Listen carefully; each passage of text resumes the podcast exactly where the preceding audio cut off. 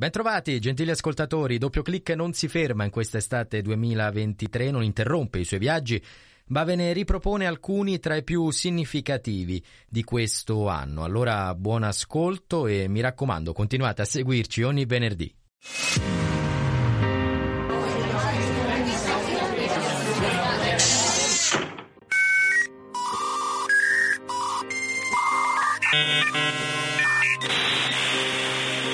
Doppio clic.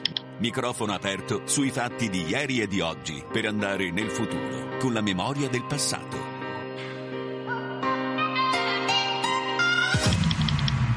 Luce Rossa, siamo in diretta, bentrovati da Andrea De Angelis, gentili ascoltatori di Doppio Clic, la macchina del tempo radiofonica che oggi torna indietro di ben 170 anni.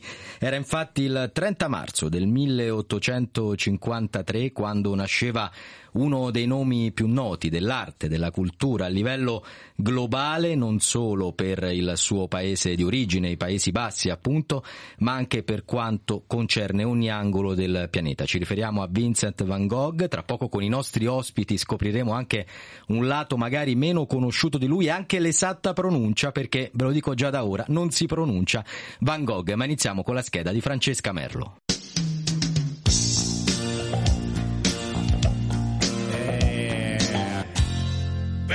Ci vuole orecchio. Potrebbe sembrare impertinente introdurre Van Gogh con una canzone sull'orecchio, ma parlare dell'orecchio, e non solo del suo, serve anche a raccontare quanto sia difficile legare occhio e orecchio per quest'artista, proprio perché non c'è musica che regga il suo genio. Forse solo il silenzio lo rispetta.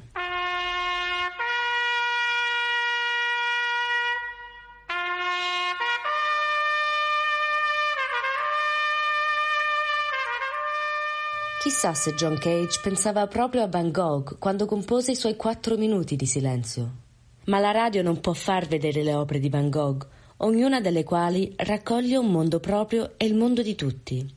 Vediamo senza vedere le scarpe di Van Gogh, che sono considerate una delle sue opere minori, ma è quella più amata dai filosofi del Novecento, perché ci apre il mondo dei contadini. Il grano da crescere i campi d'arare, guardare ogni giorno. Dei contadini, d'altronde mangiatori di patate. Anche quando sembra chiuderlo il mondo, in realtà lo apre, come la sua stanza, che già a primo impatto sembra contenere tutto il mondo.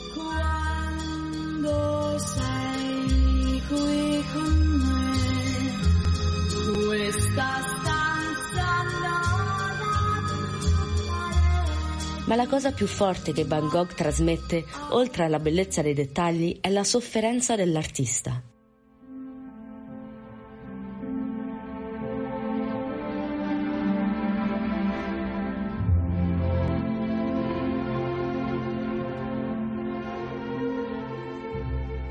Anche i suoi girasoli non appartengono ad un campo, ma ad un vaso, e se li guardi bene, li vedi persino appassire.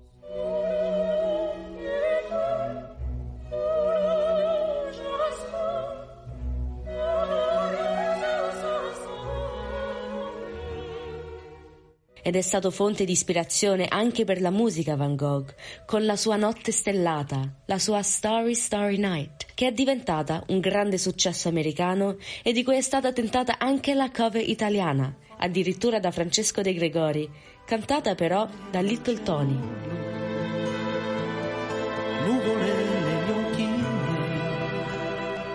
Pensate, Van Gogh e Little Tony. Vincent.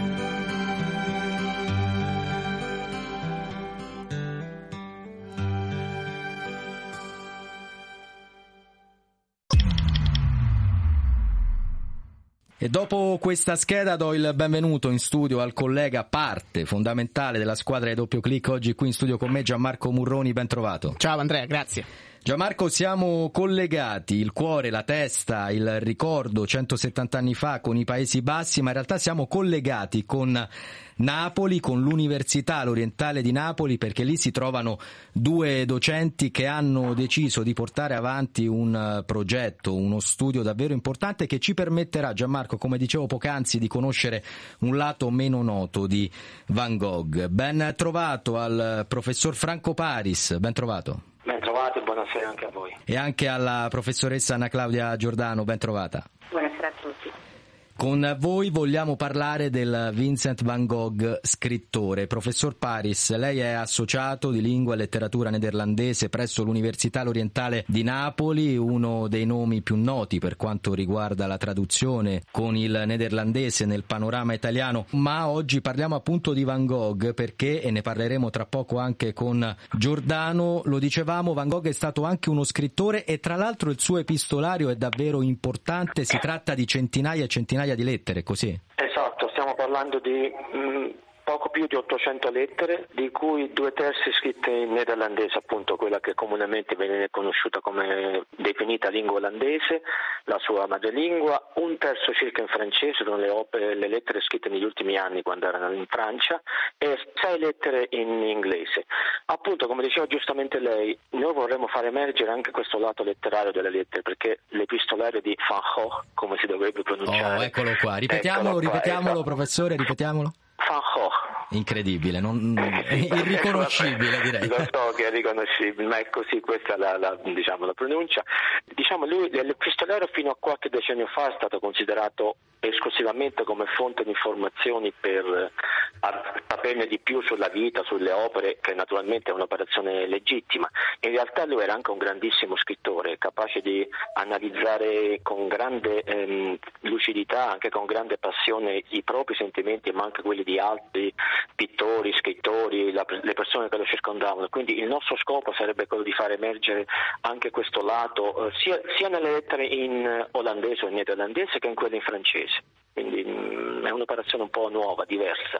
Evviva le operazioni nuove e, e, diverse, soprattutto quando poi riguardano il mondo accademico e siamo certi che insomma il lavoro è sì faticoso e oneroso, ma sarà anche un onore portarlo avanti. Gianmarco. Sì, io ho una domanda per la professoressa Giordano. Abbiamo detto che tutti o comunque tanti conoscono il, il, Van Gogh pittore meno, il Van Gogh scrittore, quindi vorrei chiedere alla professoressa Giordano che cosa l'ha appassionata, che cosa l'appassiona dello studio delle lettere di Van Gogh. Sicuramente è, è, stata una scoperta anche per me, perché come tutti conoscevo, ammetto, Van Gogh soprattutto dal lato artistico, quindi dall'essere un pittore, un artista di fama mondiale, ma sapevo anch'io ben poco prima di cimentarmi con tutto ciò di, della, della, sua grande diciamo, qualità letteraria.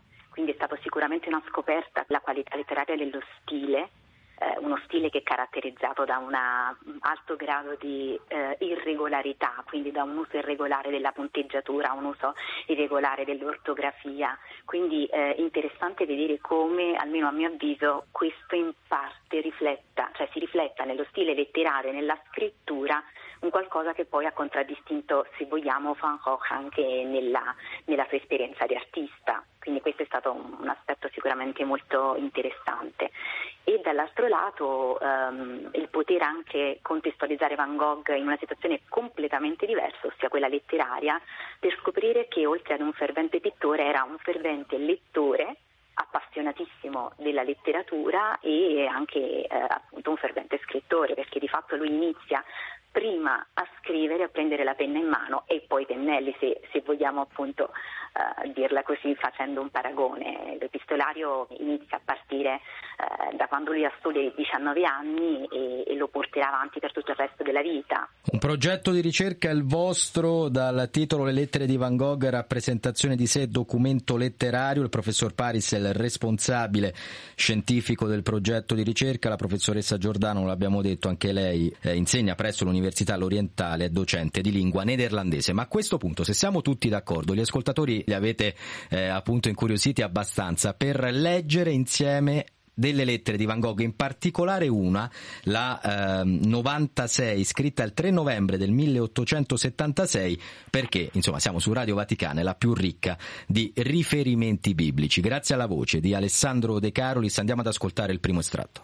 Caro fratello, quando delusione, malattia e fatica ci scoraggiano, dobbiamo ringraziare Dio perché ci concede queste cose e non dimentichiamo la dolcezza, perché è scritto, ecco su chi io poserò lo sguardo, su colui che è umile, che ha lo spirito afflitto e trema alla mia parola. Professor Paris, dobbiamo ringraziare Dio, così scriveva Van Gogh. Il rapporto con Dio, con la religione di Van Gogh è molto interessante, ne potremmo parlare per ore. Ehm, lui in realtà all'inizio voleva eh, diventare predicatore come il padre, che era un predicatore protestante, poi cambia idea, ma in realtà ehm, una, la, la, religiosità di Van Gogh è molto particolare, non so, potrei definirla individuale, cioè lui era, diciamo, non, non sopportava una certa sovrastruttura, non sopportava le regole, non sopportava le imposizioni, non sopportava le ipocrisie, quindi lui in realtà cerca continuamente un rapporto con la religione che, eh, che, che sia più personale, più vissuto. E un'altra cosa molto interessante è questa che mh, mm, riguarda anche l'artista, lui diceva a proposito del genio, diceva sì, il genio è importante, ma è più importante la disciplina e soprattutto la natura, la bellezza ce la dà Dio, è già nella natura, dobbiamo scoprirla noi, cioè il compito del pittore è scoprire la bellezza che Dio ha, ha, ha creato nella natura è lì la grande abilità del pittore, il genio conta poco, è lo studio che conta, dobbiamo scoprire quello che di bello c'è che ci ha già dato Dio. Cogliere il bello che ci circonda, come esatto. ci invita esatto, a fare tante volte anche il Papa quando ci parla di avere cura della casa comune. Ascoltiamo ancora un passaggio di questa lettera, mm, devo dire che è molto significativo anch'esso, ascoltiamo. Siamo forestieri e pellegrini sulla terra, veniamo da lontano e lontano andiamo. Il viaggio della nostra vita parte dal seno affettuoso di nostra madre in terra e finisce tra le braccia di nostro padre in cielo. Ogni cosa in terra cambia. Non abbiamo qua giù una città stabile. Una città stabile, Gianmarco. Sì, eh, la professoressa Giordano, per l'appunto, sembra quasi che Van Gogh, eh, citando una non, insomma, città stabile, non esiste una città stabile, la dice lunga, ecco, su quella che è anche la vita artistica, ma anche la vita personale, insomma, de, di Van Gogh. È vero, ma è più d'accordo su questo. Van Gogh potremmo definirlo una sorta di esule, mm, diciamo, in una, che è permanente una persona che ha vissuto fisicamente in tante città diverse e che ha sempre sentito, avuto diciamo, un rapporto ambivalente nei confronti di quella che era la lontananza dalla propria famiglia d'origine e la lontananza dal proprio villaggio d'origine.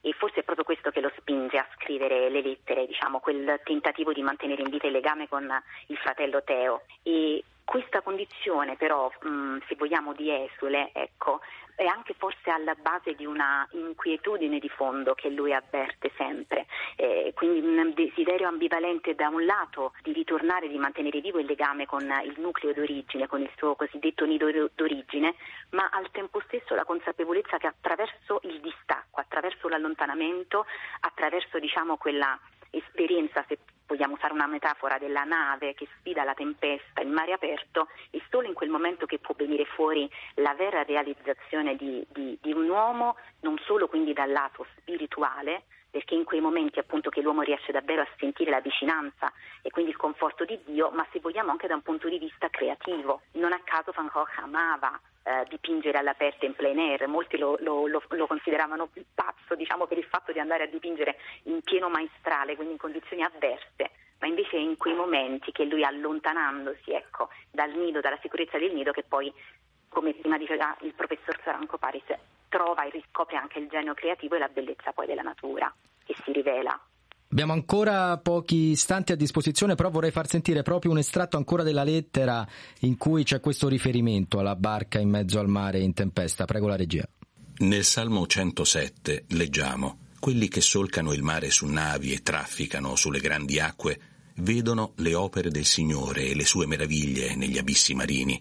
Egli comanda e fa soffiare la tempesta che solleva le onde, salgono al cielo, scendono negli abissi l'anima loro vi è meno per l'angoscia, ma nell'angoscia gridano al Signore ed egli li libera dalle loro tribolazioni, li conduce al porto tanto sospirato.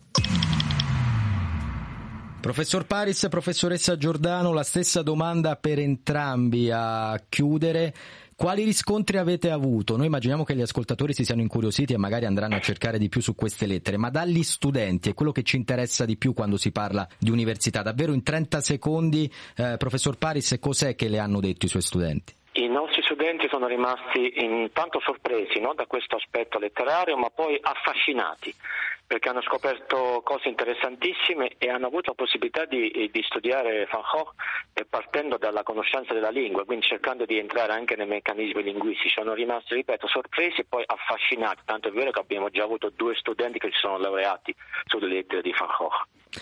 Professoressa Giordano, a chiudere?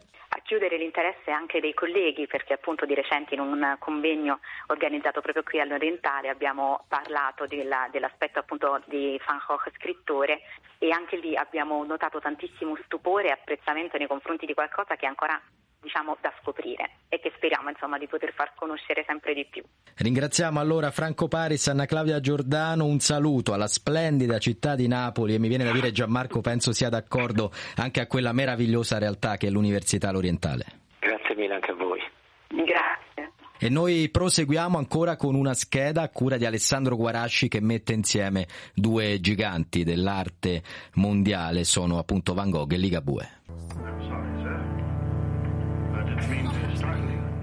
Due grandi pittori a confronto. Dal 1 al 12 marzo c'è stato un dialogo del tutto inedito tra due autoritratti dei due artisti, Van Gogh e Ligabue, così tanto distanti quanto simili. L'evento ricorda inoltre la mostra dedicata a Ligabue che si tenne nel 61 alla Barcaccia di Roma, che consacrava il lavoro del pittore di Gualtieri oltre i confini emiliani. L'esposizione venne descritta in un articolo nel marzo del 61 su Epoca, a firma della giornalista, saggista e scrittrice italiana Grazia Livi, dal titolo Antonio Ligabue, il Van Gogh con la moto rossa.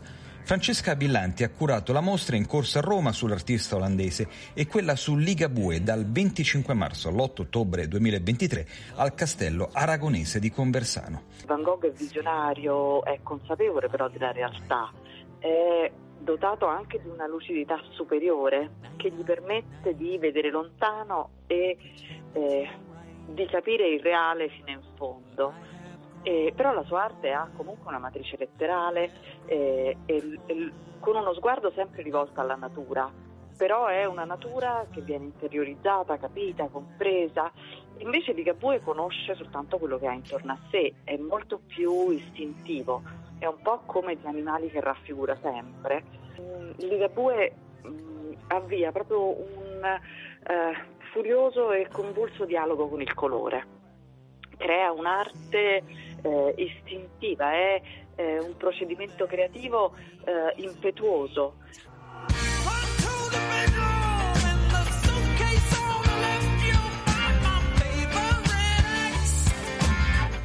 Insomma, due personaggi con pochi punti in comune dal punto di vista artistico, ma qualcosa li ha accomunati. Il punto di contatto eh, è nel valore terapeutico della pittura. Perché entrambi hanno avuto una vita molto travagliata per quello. Un, una vita difficile, entrambi non, non sono entrati a far parte della società come la intendiamo noi. Sono proprio due esclusi dalla società, non vengono accolti ma loro per primi non si sentono parte, non, non hanno proprio gli strumenti per poterne far parte. E quindi in qualche modo ne sono esclusi, cioè vivono una inquietudine e un, un disadattamento personale che riescono a superare soltanto dipingendo.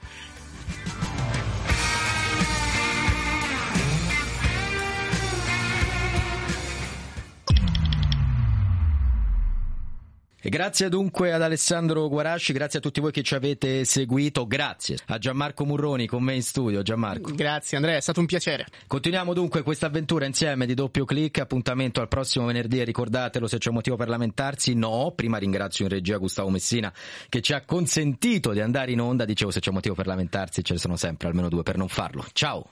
Non puoi combattere una guerra da solo, il cuore è un'armatura, ci salva ma si consuma. A volte chiedere aiuto ci fa paura, ma basta un solo passo come il primo uomo sulla luna, perché da fuori non si vede quante volte hai pianto, si nasce soli e si muore nel cuore di qualcun altro. Siamo angeli con un'ala soltanto e riusciremo a volare solo restando l'uno accanto all'altro. Camminerò a un passo da te e fermeremo il vento come dentro agli uragani. Supereroi come io e te. Se avrai paura allora stringimi le mani perché siamo invincibili vicini e ovunque andrò sarai con me.